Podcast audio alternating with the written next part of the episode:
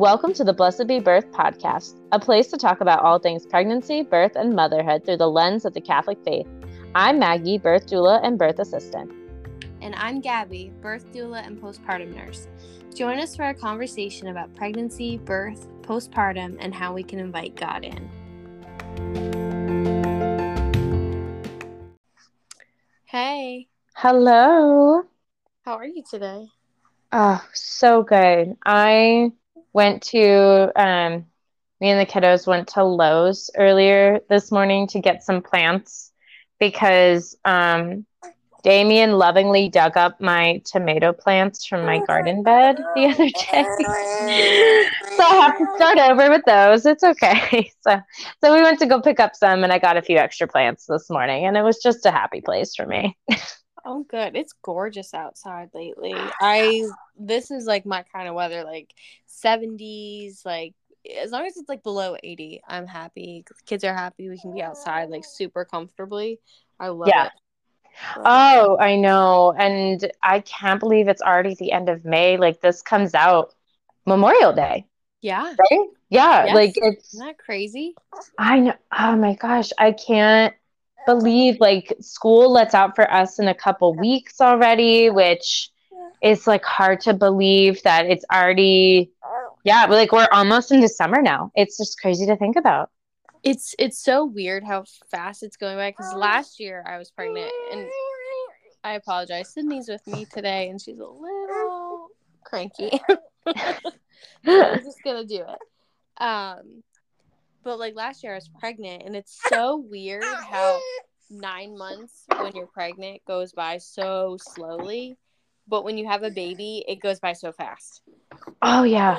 I Yeah. don't understand it. Uh, and even like as they get older, it seems like the time just keeps going by faster and faster and faster as like your kiddos get older too. And you're like, wow, like how are you already doing this? Like how are you talking so much? How are you able to like do all these things? Like my oldest now is like start like doing way more chores around the house now. And I'm like, wow, like this is crazy. Like it's just So go by it goes by so fast. Yeah. I know. I I know like people say that and it makes it, it's like so annoying to hear people be like, "Oh, enjoy now cuz it goes by fast." And you're like in the thick of it and you're like, "Okay, cool. Like I'm not enjoying the moment, but it's so it's but it's so true. It flies by." Ugh. So I think that's like the part of parenting I can't stand. I there's a time and place for that statement, and unfortunately, it seems like most people like to say it at the worst possible time when you're in it, and it's a really hard moment, and like enjoy it. And I'm like, "Ha- okay, that's not helping me, but thank you. Like I, I get the sentiment behind it, but I think it's just timing. Like when it's a really good moment, I really soak up those moments. But you know, when someone's throwing a tantrum, it's really hard to soak up and just enjoy those moments. So yeah, Yeah. timing, timing. Mhm. Absolutely. All right. Well, do you want to share what we're going to be discussing today? I'm excited about this one. I don't know about you, but I'm I'm excited about this topic. So, um, we are going to talk about the history of um, midwifery and obst- obstetrician, obst- obst- obstetric, obstetricians. I'm sorry, I can't talk today. Um, obstetrics. There it is. There Thank it you. is. Cool. Um, we're going to talk about the history of of how women's um, prenatal care has come to be where it is today because it hasn't always been this way. Um, and this was something I didn't even know about until I started on my um, doula journey like three years ago. So I didn't even know any of this existed until that point. Uh, how about you, Gabby? I'm trying to remember. Like, I knew midwives were a thing, but I don't think it was until the past few years that I understood that midwives used to be like the ones, you know, um, catching babies. Uh, I don't like that. That was the main thing, and that obstetrics is actually relatively new, um, which I think is very amusing because we see OBs as the the experts on like all things pregnancy and birth because you know they're the doctor um in the room. Sydney Rose. what happened? Oh my gosh. She tooted so loud I thought you could hear it. Oh, that's what that was. I thought it was something moving in the background. That's okay. Oh, no, that was her. Oh gosh. Oh babe. Oh. Anyways, um you know, obstetrics is relatively new. And yeah. while we think like they're the experts because they're the doctors, um, it's really been midwives since oh gosh. I mean, they talk about midwives in the Bible. So midwives have been around for centuries. Um, yeah. So there's a lot of knowledge there that we're essentially missing now with the way that things have gone in the last um, few hundred years. Yeah, and it's so interesting to get um, even that perspective from an OB who has been like you know trained in that world and lived in lives in that world lived in that world like dr stu from birthing instincts really does talk about that a lot because mm-hmm. he um it's a, podcast i always highly recommend um he goes on a lot of tangents um so it may not be for everyone but he was a uh, he's he's an OB, but he now is a home birth OB, and he does actually specialize in twins and breech births at home. But the big thing with him is that he worked in the hospital system for I think like at least 20 years, if not more. And so not only was he went to medical school, he worked in the hospital, and so he knows that world. And then he decided to switch to home birth um, and working alongside midwives. And it's it's interesting to hear him talk about that. And another doctor is Dr. Nathan Riley. Is um, re- like his his journey is similar, and he's just he's in Tennessee. Dr. Stu's on the West Coast, and so um, those are two really great OBs um, to get their perspective on OB versus midwife from the OB side because they've gone through that world, they've been immersed in that, and it is different. It's radically different from how midwives are trained because OBs are are trained surgeons. That's what they are. Um, they're very good at what they do, and what they're trained in is to help whenever there is an issue that needs fixed um, for like a gynecological issue that needs fixed through surgery. Um, so when that is needed, like praise God that they're there to fix that because that is what they are specially trained to do. Um, what they are not specially trained to do is um, letting birth happen the way that it's supposed to. And um, seeing a healthy woman give birth um, without any interventions because they are trained that interventions are needed because um, a lot of their training is for like those really like necessary interventions whether it's someone needs to have something done because there's a uterine rupture or there's a you know some uh, cancer that's happening. Um, there's a growth that needs to be removed. Like they are trained in a lot of those different surgeries and skills that need to happen. Um, but birth majority 90% of the time is low risk and doesn't need interventions. And so they're just not trained in that method and model of birth, whereas midwives are, because it is more of a woman based care system where they're following the lead of the mom and like listening to her and um, being more one on one with her and what her needs are. And um, it's very individualized care. Yeah. And if you look at like the history of how midwives up until you know recently were trained it was like woman to woman like you learned this trade of being a midwife so it wasn't just like learning things from te- textbooks, it was actually like learning from real people. And I'm not saying, you know, there's, it's great that we can, you know, learn in these modern ways, but there's something that is lost when we're no longer like learning the trade of being a midwife. And actually, um, a lot of people uh, told me this when I first was going to nursing school, and I wanted, and I was mentioning like I, you know, wanted to further um go on and become a midwife at some point in my career. And so many people were like you need to get into labor and delivery and you need to actually see births because we have a lot of midwives who go to um go to school and they've never seen a birth before and they've never wow. experienced it. So you know and you only have a couple weeks of clinicals in some of these programs. So and this is more for um this is for like nurse to midwifery specific. Um so they're not getting that like experience either. So we've really lost this trade of midwifery where these women understood instinctually all of these things that is just it's just gone when we go to the the modern system we have in place because we're so look used to looking at things from the textbook standpoint. And then we're looking at like maggie said interventions. And doctors are so used to fixing things because that's what they're taught.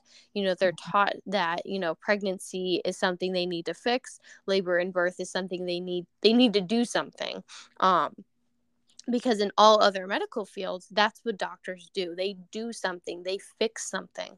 Um so, yes, we need OBs when there is something to quote unquote fix in labor and delivery, but that's not the case for the majority of births and that's why we really need midwives um, in there. And you'll hear a lot of people say things like midwives for midwives that are basically you know doing the same thing that OBs are doing in hospitals where they're not sitting on their hands. They're they're doing all of these interventions. They're pushing things on people that people would rather just not happen. So even midwives have changed a lot in the last few hundred years. Yeah and well it, it's because like you said who is training them? So um I mean, like midwives have gone back, I'd almost say, yeah, to like very early times. So some really great examples of that is, um, I mean, midwives are mentioned in the book of Exodus, um, in chapter one of the book of Exodus, where um, the Pharaoh had declared this decree that all the male children that from age, you know, from newborn to I think it was age two, would be killed because there was this, you know, like oh, there's too many there's too many uh, Jews, and so we need to get rid of them so they don't over overtake us. And um, he first decreed like the midwives, like yeah, if there's a boy that's born, like you need to you need to get rid of them. And it says the God fearing midwives, you know, they feared God so much that they were like, yeah, no, we're not going to do that. um, and they, they got around that and they skirted around it and they're like, oh, we didn't know what it was. Sorry. Like, so, um, so, but it mentions there in Exodus, like that there are midwives. Um, there's you know some books that are out there too that mention midwives as well from you know the time of Abraham, Isaac, and Jacob. Um, I mean, when is the hi- historical fiction book, The Red Tent? I don't know. Have you read that book, Gabby? I haven't actually. I know of it. Um, that title is familiar, but I have never read it.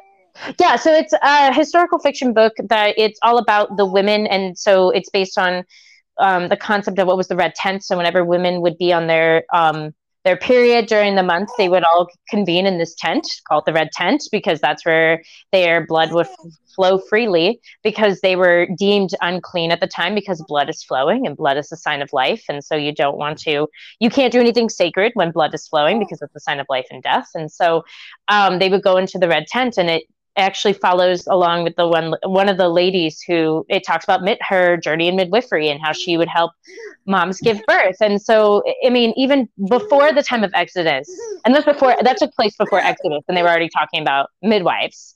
Um, and so midwives have been around for so long for centuries. And it was based like gabby said on a someone who was being trained, they would follow along with whoever was the midwife of the town, of the area, of the community, and they would apprentice. It's an apprenticeship model, just like you have in a lot of trades.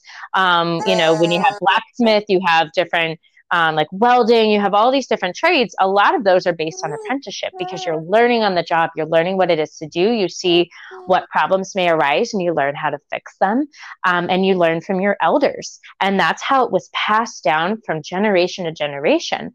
And and it's still like that in some countries today. There are um, countries over in Europe, like majority of the women who give birth in some European countries today, majority use midwives. Like they only go to OBs over there if they are truly a high risk in pregnancy and they've been, um, you know, they, they need to actually see an OB.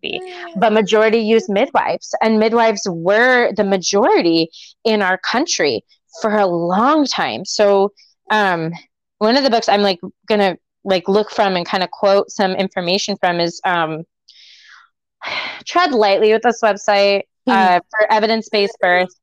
I wish I could wholeheartedly recommend it. They've unfortunately become very woke um, in the past couple years. Um, they do have a lot of great information when it comes to their um, signature articles, such as um, vitamin K, erythromycin, um, yeah, the, so they have really great articles and they do have a lot of great information, but just tread lightly with what you're looking up and listening to and reading.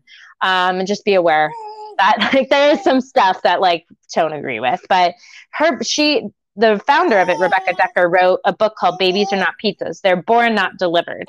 Um, and she talks about the history of midwives in the United States. And she said, um, so in the year 1900, which Gabby, that wasn't that long ago, right? No, like 1900, no. not that long ago, more than 95% of all births occurred at home. Crazy to think, right? Think. It it's just wild how recently this happened. It's so recent and yet we think and you're I'm sure we're both going to touch on this, but we think midwives like in home birth was this like thing of the past because people didn't have you know modern technology and stuff like that. Um but this is so recent. It's it it did not happen that long ago. Yeah. And it's it's really in the 1900s at that point when this big shift happened. So um it's cool to think about, but when everyone was immigrants were coming to the United States, naturally everyone settled in their own community because it was the language, it was the culture. Like I remember hearing like growing up, like my grandmother who her mom was from Czechoslovakia.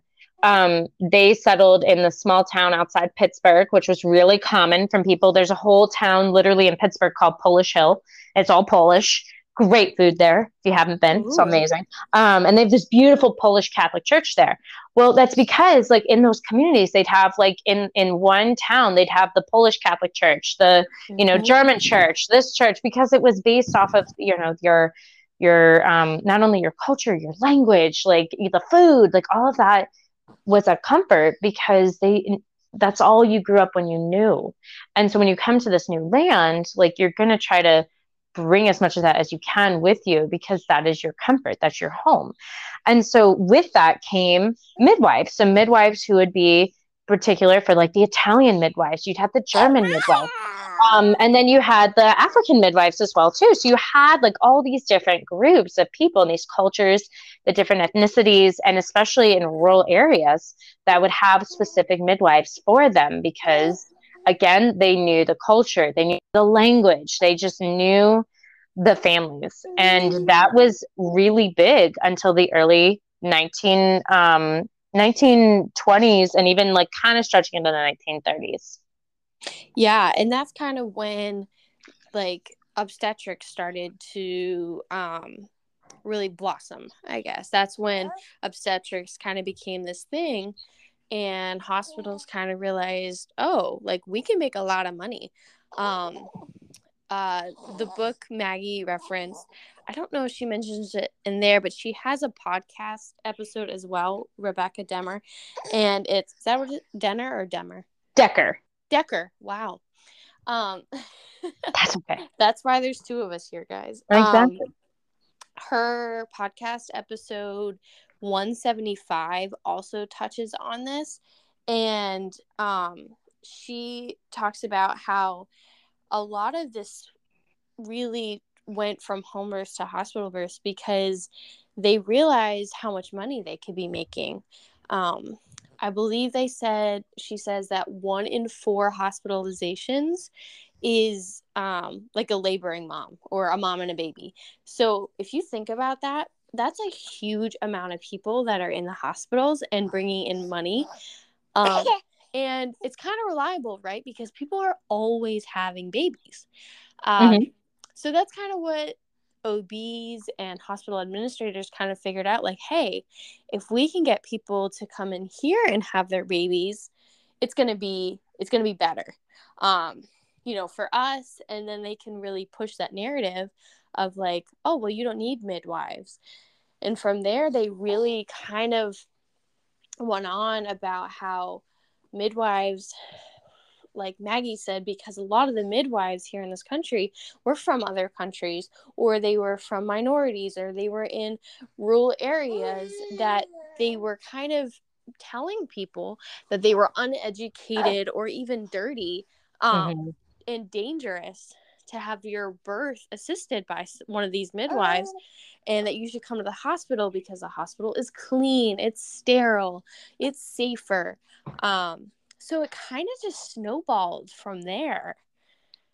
Yeah, and they so much has had a plan to do this too. Like she says in her book, it's on. So she talks about the history in chapter three, um, and she says how um, it was easy for them to do this. They made a plan because the obstetricians, especially, you know, in this country, number one, they're all male at the time. All the obstetricians were male in the early 1900s.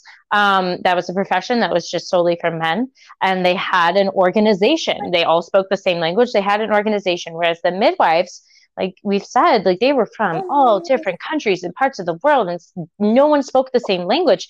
Plus, they're all over the place. They're in, especially in rural areas, of which a midwife still traditionally serve today in rural areas because access to a hospital might be an hour or more to get to. And that's not feasible for moms or that they want to have to travel an hour plus in the car while they're in labor. And so she says, and this is not only in this, but also um, The Business of oh. Being Born is a great documentary I, we were talking about this earlier. I have to beware of the ending. It's a little wonky. Like it's a little hippy dippy at the end of that one, but they do go through and they outline the history really well um, in there. And they said, um, but yeah, they first launched like the national propaganda campaign that was talking about how like you know these midwives are dirty. Um, and then um, and they these ideas were planted and specifically for wealthy women. And the wealthy women began to seek out the care the, of obstetricians in the hospital. And then when the wealthier women were seeking this out the lower class women were like wow like they're doing it. And that's something i want to be. So i want to do what she's doing mm-hmm. because i want to be like her so that was step one. And then step two, physicians began systematically, and I'm reading this from page 42 of her book physicians began systematically changing state and local laws to outlaw midwifery or if it couldn't be forbidden, to tightly restrict midwifery practice and require midwives to be supervised by physicians. And then, third, obstetricians sought to lower the public's perception of general practitioners or family doctors so that women would only seek out obstetricians for maternity care. And that's something you don't even see today, too, as much. There's one family doctor practice near where we live. Um, but even then, they don't take many people anymore because they're full. And that's a family doctor is someone who sees the mom helps her, you know, catch her baby, and then she sees her and her child throughout the duration of their life until that doctor retires or the family moves. Um, and that's something you don't see much nowadays because again you have that specialty practice of obstetricians who have come in and they've dominated the scene when it comes to um, prenatal care and birth yeah and I mean, not to go down the rabbit hole of this, but let's just talk about the significance of this. A bunch of, you know, men come in saying, uh-huh. like, oh, all of these women, these midwives, they're uneducated, they're uh-huh. dirty, they're, you uh-huh. know, they're they're harmful. Um, and everybody, like I said, this is gonna go down a rabbit hole real quick, Maggie. But oh yeah, oh yeah. you know, this is kind of this was earlier, but you know, here we are um, you know, feminism is starting to happen around this time as well. And then all of these, you know, these men are walking around, right, telling people that these women, these midwives are dirty, they're uneducated, all this stuff. And people just let it happen. And I just find the significance of that so interesting when, like I said, feminism was kind of not fully on the rise yet, but it was starting at this point. Mm-hmm. And Mhm. You know, nobody nobody was standing up for these midwives. Nobody was standing up for these women and we just they they not me. They just let these men, these doctors come in and now and say, "Hey, we're the authority here. Like you have to get um permission from us or you know, we're watching you. We're making the laws and the rules and we're regulating what you're doing."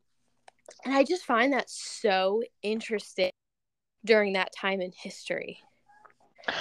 And it's set a precedent now today where look at what it was in 1900 where 95% of births were at home where about i was split and she says it was split about 50-50 where some were you know about 50% were delivered by midwives and 50% were physicians. So like home like home family practice physicians. Excuse me.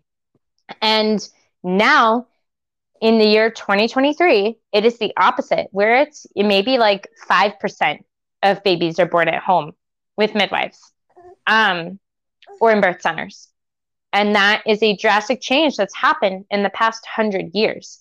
Um, and the the whole you know like gabby is saying like this bureaucratic system of how now you have like these these men who are you know making the rules those rules still do exist there are states where home birth midwifery is either illegal which means there's no rules surrounding it or it is illegal and that you can't practice with a license um, there's even rules in certain states where certain states you cannot attempt a breech birth at home you cannot attempt a VBAC or out of the hospital. You cannot attempt a VBAC out of the hospital. And if you do, there's a whole chance that there could be something that, you know, like some, you know, prosecution that happens, blah, blah, blah, like going down the whole legal rabbit hole. But um, there are still rules, even in the state of Virginia, as of right now, in May of 2023, um, certain midwives are not allowed to carry medications that they are trained and qualified to use, but the state of Virginia just says, nah, you can't do that just because it's the state that says it. And these medications are life saving, by the way. Like, um, I know we give Pitocin a bad rap, but the intention of Pitocin is to help stop a possible bleed, or same with Cytotec. Those the reason those medications were created was to help stop a possible hemorrhage that could be happening after birth. And the reason it should be used is if there's an actual hemorrhage happening, not because like, oh my gosh, there might be a hemorrhage happening. Um, that is when a midwife would use that, or being able to carry IV fluids, or being able to carry oxygen to like help out with you know a potential you know resus- resuscitation that needs to happen. Those are very simple medications that midwives are all trained to use across the board in their national board exam that is for all 50 states. That exam requires them to be able to utilize those medications and understand the the numbers when it comes to um, figuring out dosage, how to administer them.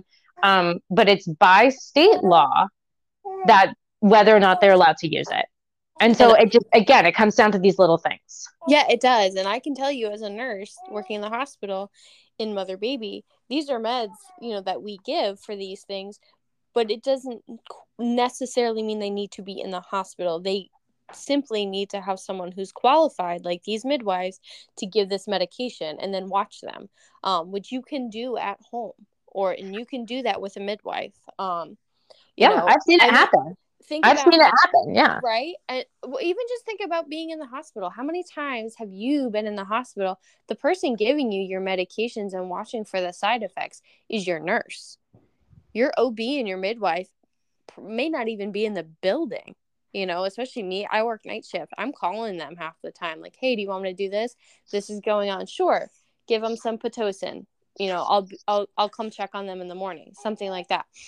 So you know the idea that we need to send people to the hospital or people need to go to the hospital to have an ob you know watching them at all times when in reality it's going to be a nurse doing most of the care and is the ob may not even be in the building like but it's just wild to me that certain states like virginia is not allowing midwives who are going to be with that mother you know through this process and they're going to stay with her afterwards and their eyes are actually on her she Mhm. cannot give that med that she's even qualified to give Yeah, and you know, and even then, I know Virginia is not even the worst when it comes Mm-mm. to laws, like I said, you know, and it's, but it it all is because it started back when they were like, oh, we can monetize off of this. And they do.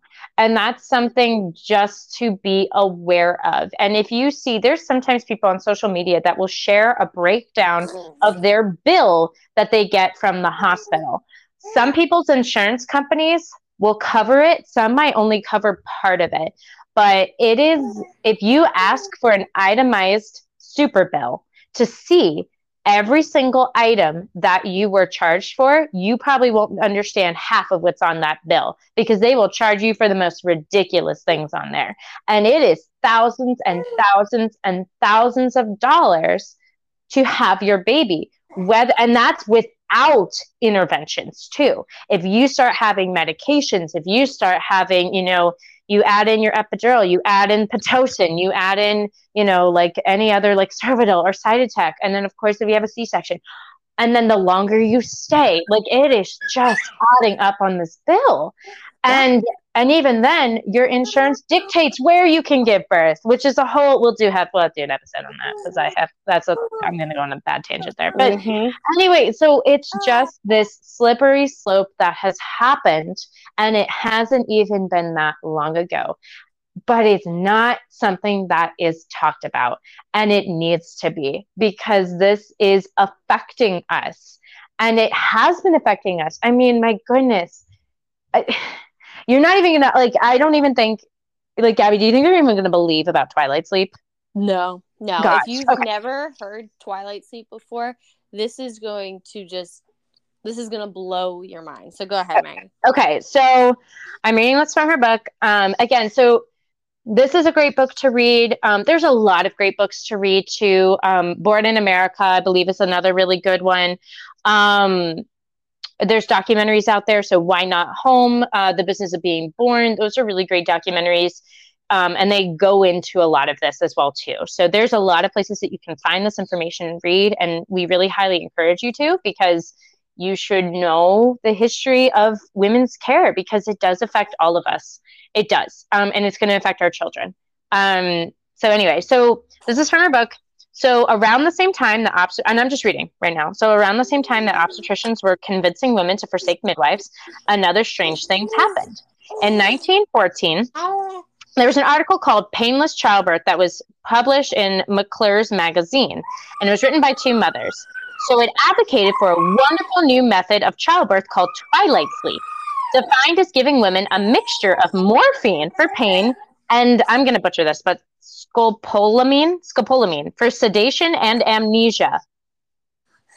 I'm just pausing there for a minute because I'm sorry, amnesia. Like, okay, during the first stage of labor. Okay, which for those of you who don't know, first stage of labor, you have like first stage of labor, you're just you're in labor. So that is from anywhere from zero to ten centimeters. Like you are not even at the point of I would even say you're not even close to having your baby at that point, depending on where you are in the first stage. Like, yeah. Um, so anyway, the women demanded it as pain relief option. Um, so basically, what this was is that it didn't fall out of favor until 1970s, and she talks about how her mom had it too. But what happened is that um, they would go into the hospital and then the nurses would um, give them through a gas mask, give general anesthesia, would be used during the actual delivery. Moms would have no memory of their birth. They would, um, what they would do is they would strap you onto this table because the medication would cause women to um, like thrash around because they would scream and thrash around on a crib bed at times. And they were placed in, and at times they were even placed in straitjackets. Um, they would use gas masks to give the anesthesia and a cocktail of drugs.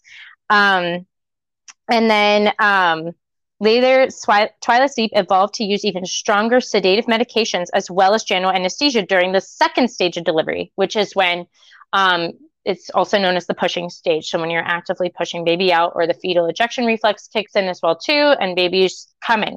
Tragically, women sometimes died when they were over sedated because that was back in the day when they were still trying to figure out what it like the the ratio of the medication was per weight and how to do that. Um, so, for example, in Michigan, obstetri- obstre- obstre- ah, obstetric anesthesia was the fourth leading cause of maternal death in the 1950s. Um, researchers found that most of these deaths occurred when um, when the anesthesia was administered by staff who had little to no training in anesthesiology.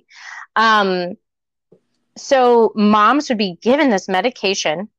Um, they were used to induce maternal sedation passed through the placenta, and it also impacted the health of newborns. The babies usually required resuscitation after twilight sleep birth, and they were too sleepy to effectively breastfeed or interact with their mom- moms for an entire week. Moms were too sleepy to hold or care for their babies, um, so they were separated for up to a week. Moms would like come out of the surgery and not even remember their baby. Episiotomies, which is the cutting of the perineum with scissors, was used commonly, and babies would be pulled out with uh, forceps. So it's like t- big, these really big tongues that would be inserted and would help to pull out the baby because obviously they're not pushing, they're under general anesthesia at this point, in addition to all these drugs where they couldn't feel anything. Um, and then they'd come out of it and not remember any of it.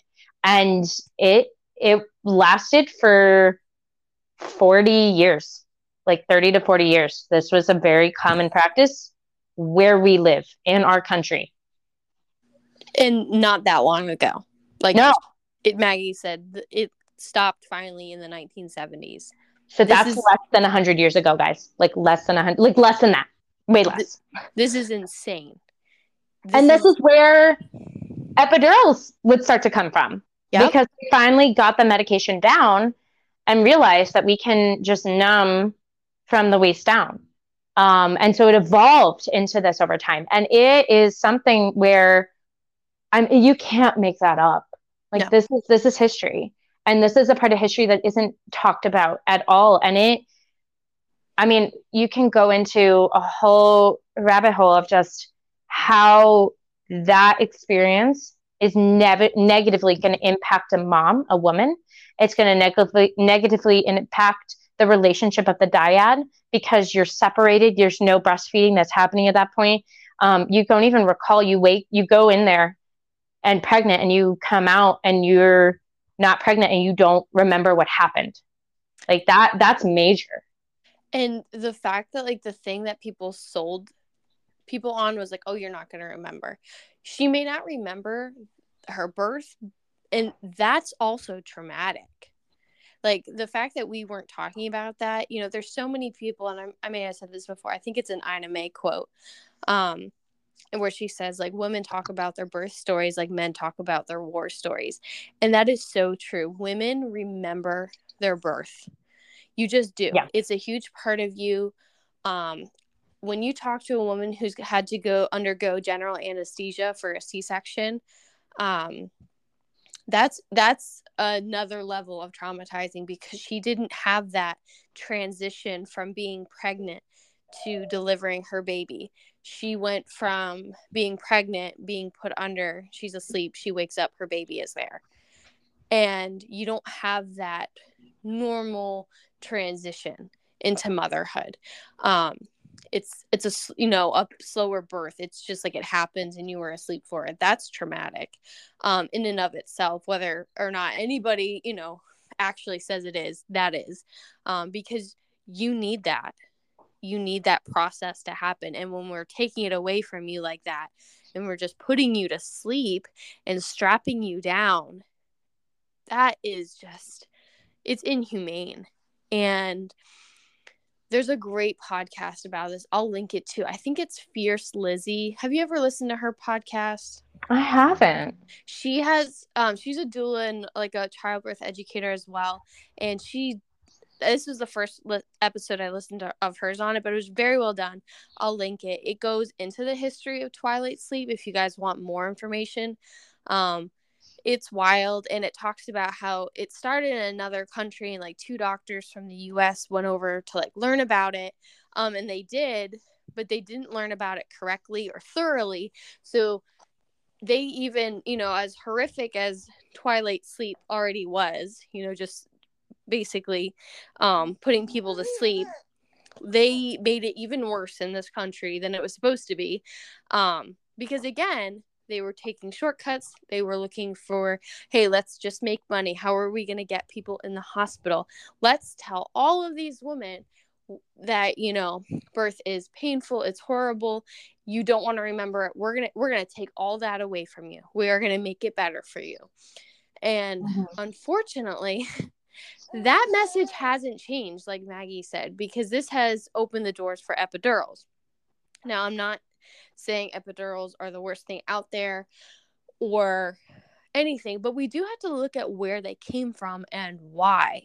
And this narrative that's happened from you know birth being put in the hospital you know and all of these doctors and hospital administrators that you know came up with this plan of how we're going to get people to move away from midwives and get into the hospital to make us money is it's wild and it's full of it's full of crap you know it's full of and i i mean that's just what it is. But there's a point where we have to understand that they changed the narrative around birth and made it sound like mm-hmm. this scary, painful thing. Whereas before that, birth was just a part of life.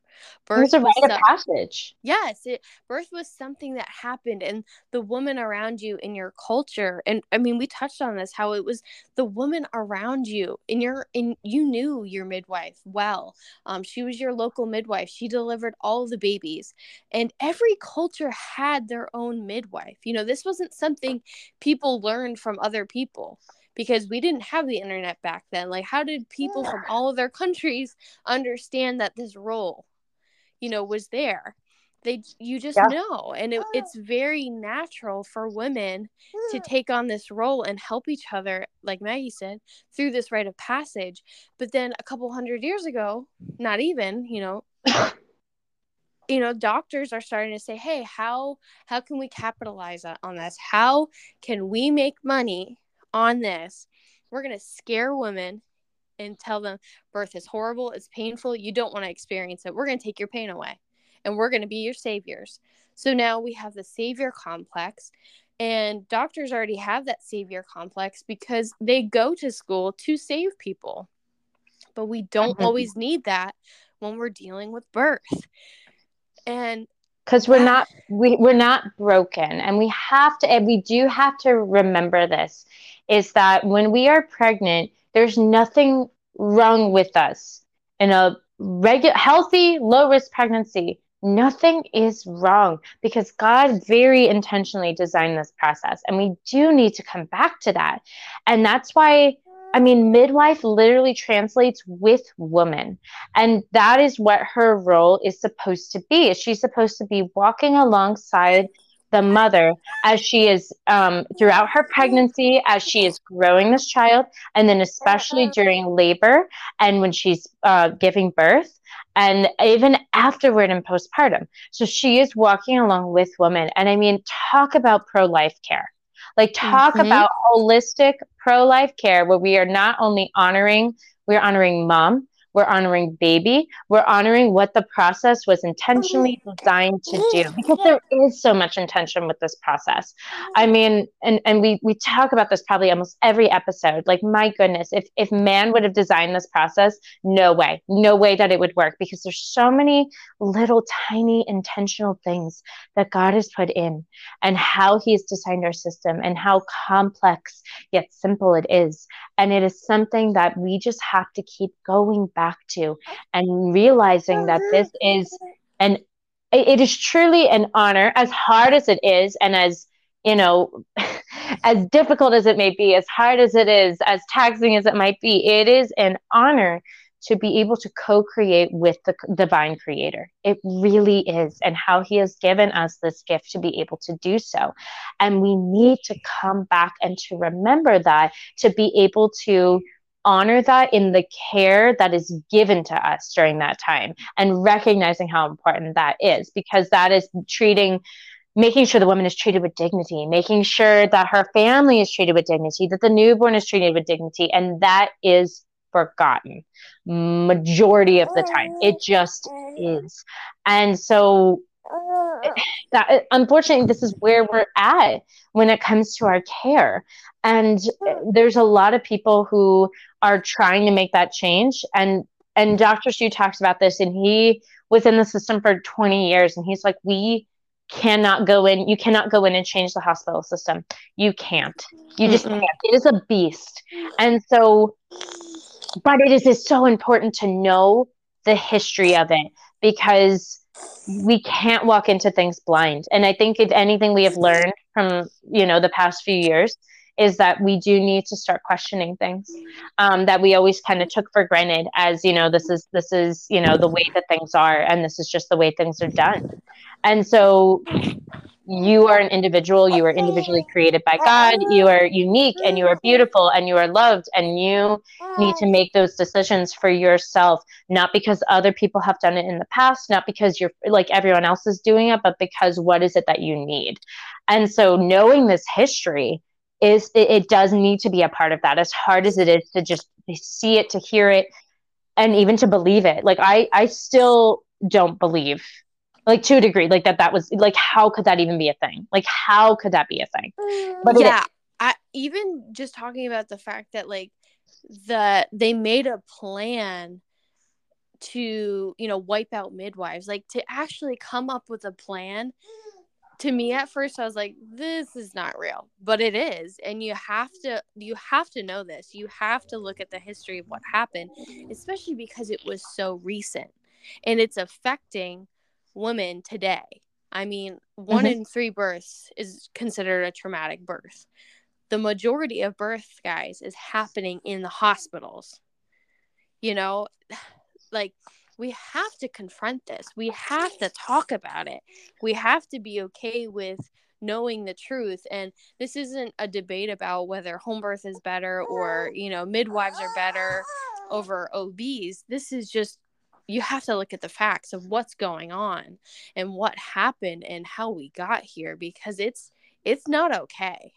And like Maggie said, we're mm-hmm. not going to change the hospital system. And unfortunately, and I can tell you this for me as a nurse going to nursing school, wanting to help people, and I get in the hospital system, and it's all about making money. It is all about making money, and it's not about the patient. And I know that's hard to hear, and it's hard. It was hard for me to actually see that in person. But unfortunately, it's true because hospitals need to make money they have so many people on top doing administrating work and you're being stinky.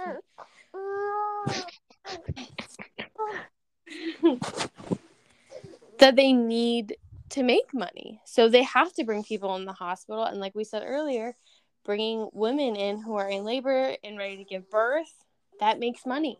So whether this doesn't mean you can't give birth in a hospital or choose an OB, but you have to know the history of how we got here um, in order to make an informed decision.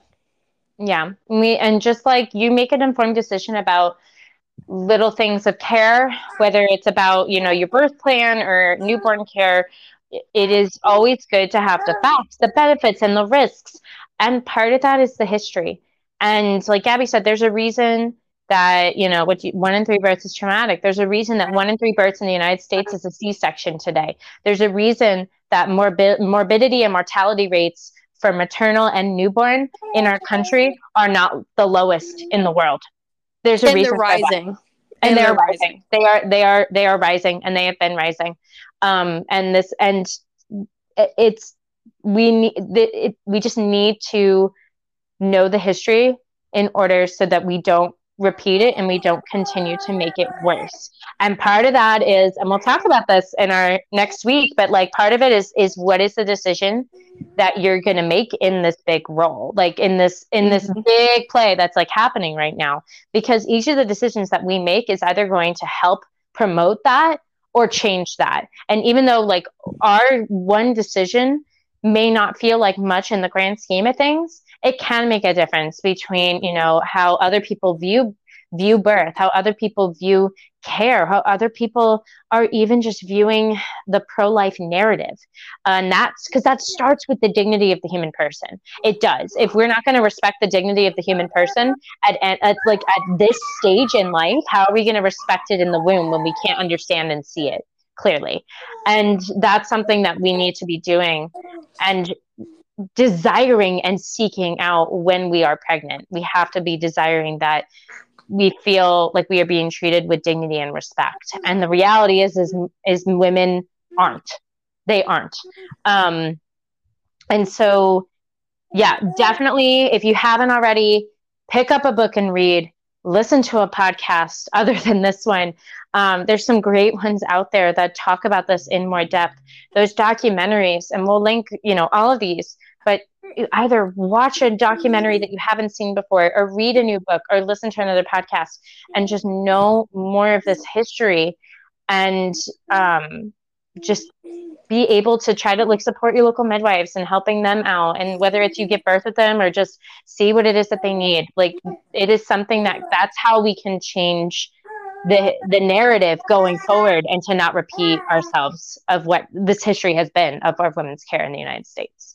Absolutely. And just to go along with that, like personally, I was never on board with home birth. You know, I knew midwives were like, oh, if you want a more natural option and like stuff like that, you pick a midwife. But like to me, it really was never like, oh, what's the difference between the midwife and the OB? Like, same thing in the end, right? It's a huge difference. And I learned a lot of that by listening to the podcast, by reading books, by being willing to have my mind change, especially because I'm going through nursing school and I'm like hearing all these conflicting things about how dangerous home birth is and all of these very outdated um, information that they're giving me in nursing school. And then I'm starting to learn all this stuff on my own, and my mind was changed, guys. And that's okay.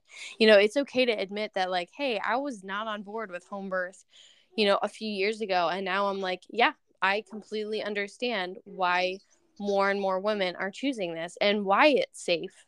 Um, and how sometimes it's even safer than being in the hospital.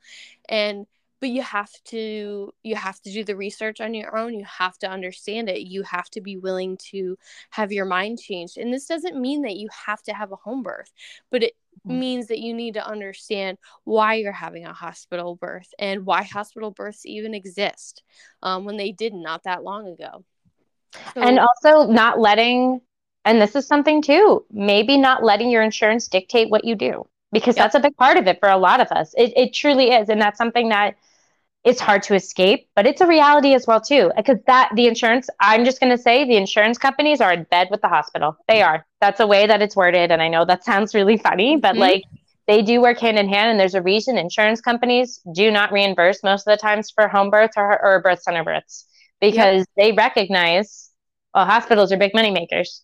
We make a lot of money off of this. Well, we're going to partner with them. Yep.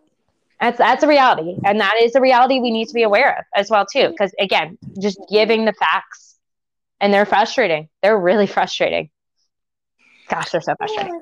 no, I know. I'm like, I could go on, and we are actually planning like a kind of a part two to this episode because things that Maggie and I talk about all the time that are just very important to talk about. We're gonna we're gonna touch on and kind of continue this conversation so i don't want to start it yet but yeah there there's a lot that we ourselves as mothers as women um as human beings and just need to be understanding when it comes to birth and the hospital and all of that stuff that's going on especially now because you know we we in the end we hold the power you know because we're we're giving that power to the hospitals and the insurance companies.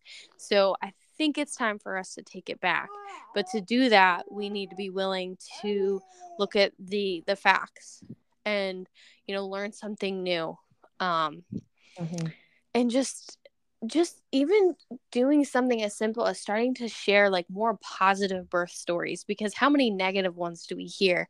Or mm-hmm you know, when your kids see a birth on TV, maybe tell them, hey guys, that's not actually how it goes.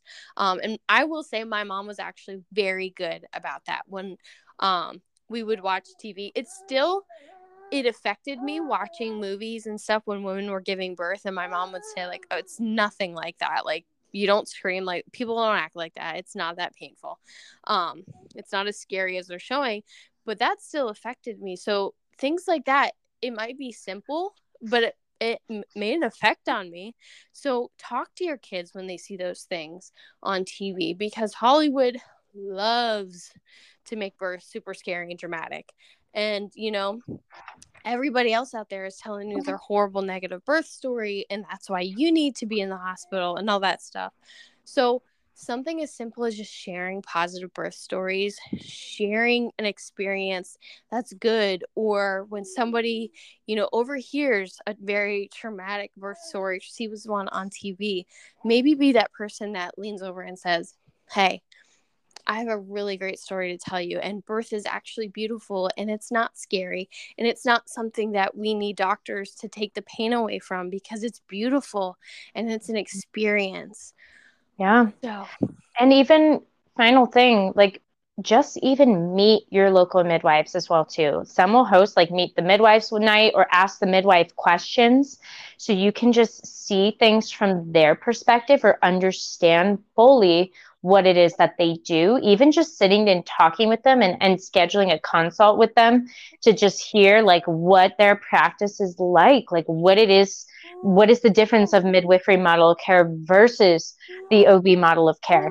Um, and just supporting your local midwives too. They do a lot um, to to keep birth safe, especially out of the hospital. Like, and that is their that is their goal and that is their desire and their passion. And so, not only meeting with them and talking with them, but even if you like Gabby is saying, if you don't want to have a birth with them, seeing how you can support them, like how you can help out with them, um, help out with their maybe like connecting them with sitters or or offering to watch their kids the next time that she's at a birth, because those are things that help to help her to keep being so helpful to the families that she's serving. So just supporting your local midwives can help support this change as well too. Absolutely. Same thing even if like talking to doulas. You know, doulas yeah. have a lot of perspective on birth, birth in the hospital, birth at home. Um, so if there's a doula in your area, you can kind of just pick her brain and ask her some questions. Um, you know, she she may not give you like her exact opinion on things to keep it just kind of unbiased, but she will be open and tell you the facts. Um, so that's always something you know we want to support our local doulas and midwives. Yes, and and I will say an advantage of a doula too is that doulas do you see both hospital and home birth or birth center, whereas a midwife typically is obviously more centered in the birth center or home birth. So, be, so talk with a doula and seeing like you know what is the difference you've seen between in and out of hospital and OB versus midwife care and you know how moms feel afterward and how you know what happens with the transfer what happens with all this like asking those questions as opposed to just assuming um, what answers are or assuming because you read this one story on Instagram or you know whatever like ask questions of your local doulas because your local birth community will be different from someone else's birth community in another state. So, yeah, yeah, doing your part in researching is huge. Yeah, I think that's probably the biggest takeaway, and we're gonna have lots of stuff for you guys to look over and everything. Um, so it'll all be linked.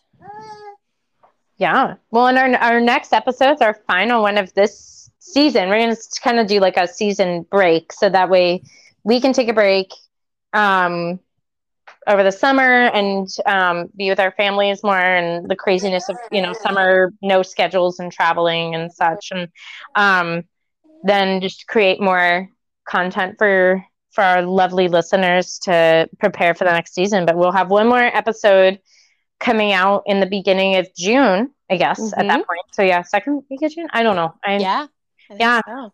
and um yeah, so that will kind of be like part two of this. So yeah, stay tuned and then we'll take our little break and come back strong for our second season. Yes, and any apologies for Sydney and her noise today. She is just don't apologize. Yes, don't you're apologize. right. You're right. Don't apologize. Don't apologize. it's okay. You know what? Working is, on it. No, this I know it's so hard, but like we need to. I mean, I I work on it too, but just being able to you know, know that and remember reminding each other that children are are beautiful gifts, even if it seems like they're interrupting and you have to pause a conversation 20 times in one sentence just to get through it, you know, because your your child keeps asking for things, ah. but they're a gift and she is our extra co-host. So That's right. I love having her on. She's been there since I mean, she's been there since day one, which is Yes. Fun. So she's just our special little co-host. we'll keep her for as long as she behaves. Oh yeah, right. Yeah, she's on her trial run right now. Yeah. All right, awesome. Well, hopefully, yeah, I can't wait to hear if anyone will check out like any of the documentaries and what are the podcasts and books and see what they love. I've already had so many people say that they've watched like Business of Being Born and that was you know changing for them and. We like I like Why Not Home. That's a really good one too. That was like that one one. of my favorites. Yeah. Yeah. Yeah, it's a really good one. So, um, obviously, take things with a grain of salt. Some people can be a little hippy dippy in some of these. Um, they were made in the early, I think, 2000s. Um, Uh, yeah. I think so. I think they're in the early 2000s. You can kind of tell from the quality, but um, just know, unfortunately, nothing's ch- really changed since that time. I think home birth has gone up, or out of hospital birth has gone up a little bit since um, COVID hit, just because Yeah. the whole hospital policies really caused out of hospital birth to kind of increase a little bit. But other than that, not much has changed. So those documentaries are still very true today. Yeah, and they're they're very informative, and I think they're a good starting point for you if you like just want to sit down and watch it. You know, if you're not ready to dive into a book or something like that, this is a great starting point. I think we should do a screening one day. I think that'd be fun. Maybe for locally. yes. We'll have to talk about that. That'd be fun. Let's do Do we- that. We have a birth center that we could totally try to do it at. I don't know. We'll have to make plans. Maybe over the summer or something. We could do an outdoor screening. I don't know. That would be fun. Let's we'll th- we'll think about it. Plans. But anyway, it's been real. We're gonna go enjoy this beautiful day. Same. All right. Well, enjoy, and we will chat soon. Thanks for listening, y'all. Bye. Thank you so much for listening to Blessed Be Birth podcast. Please know that none of the information shared on this podcast is medical advice and should not be taken as such. If you want to connect with us, please follow us on Instagram at Blessed Be Birth podcast. If you enjoyed this podcast today, please subscribe and leave us a review so we can continue to reach even more amazing, faithful women. Thanks so much, and remember to invite God in.